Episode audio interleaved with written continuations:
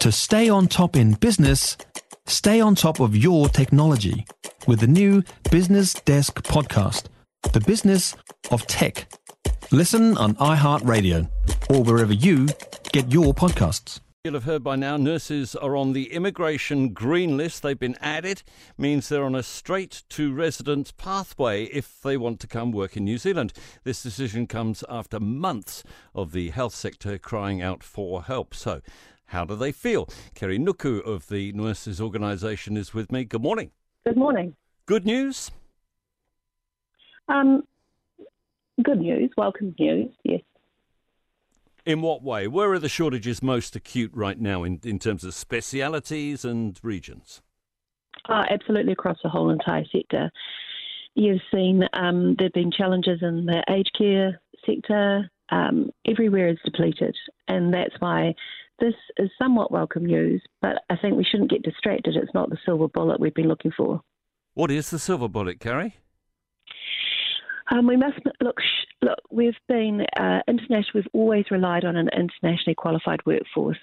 We've always relied on it.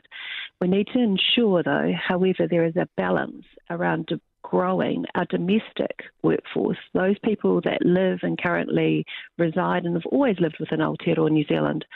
So we've got to look at programs that support and retain nurses within the sector and that are homegrown.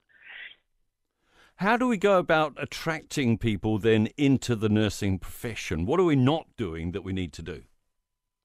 We're not making it attractive currently. The Prime Minister yesterday at the announcement, she talked about three things pay, conditions, and certainty.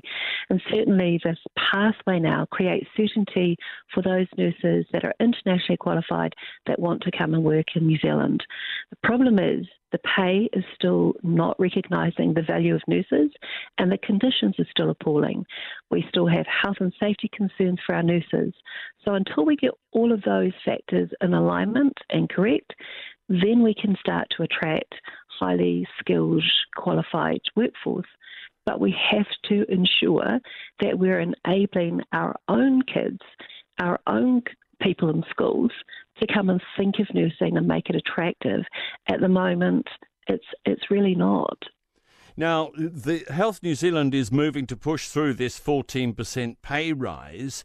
Is is that in itself well, obviously there's legal action there, so it's not enough. Will it do anything to stop nurses hopping the ditch?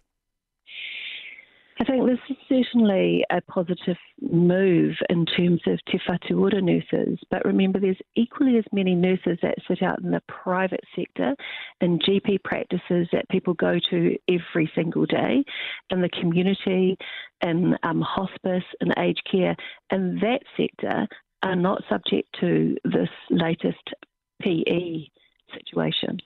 So parity is is well, it's actually going to worsen the uh, lack of parity. That's right, and we've got to say that every nurse everywhere who, through our nursing council, our regulatory body, re- require the same skills. Slightly different depending on where your specialty areas are, but there's a basic competency, clinical competency that we expect they shouldn't have to have this difference depending on where you choose to work, where you choose to add your value. It shouldn't be disproportionate. It should be recognised wherever you work. Any nurse, every, anywhere, deserves the same pay. Thanks, Kerri. Kerri Nuku of the Nurses Organisation.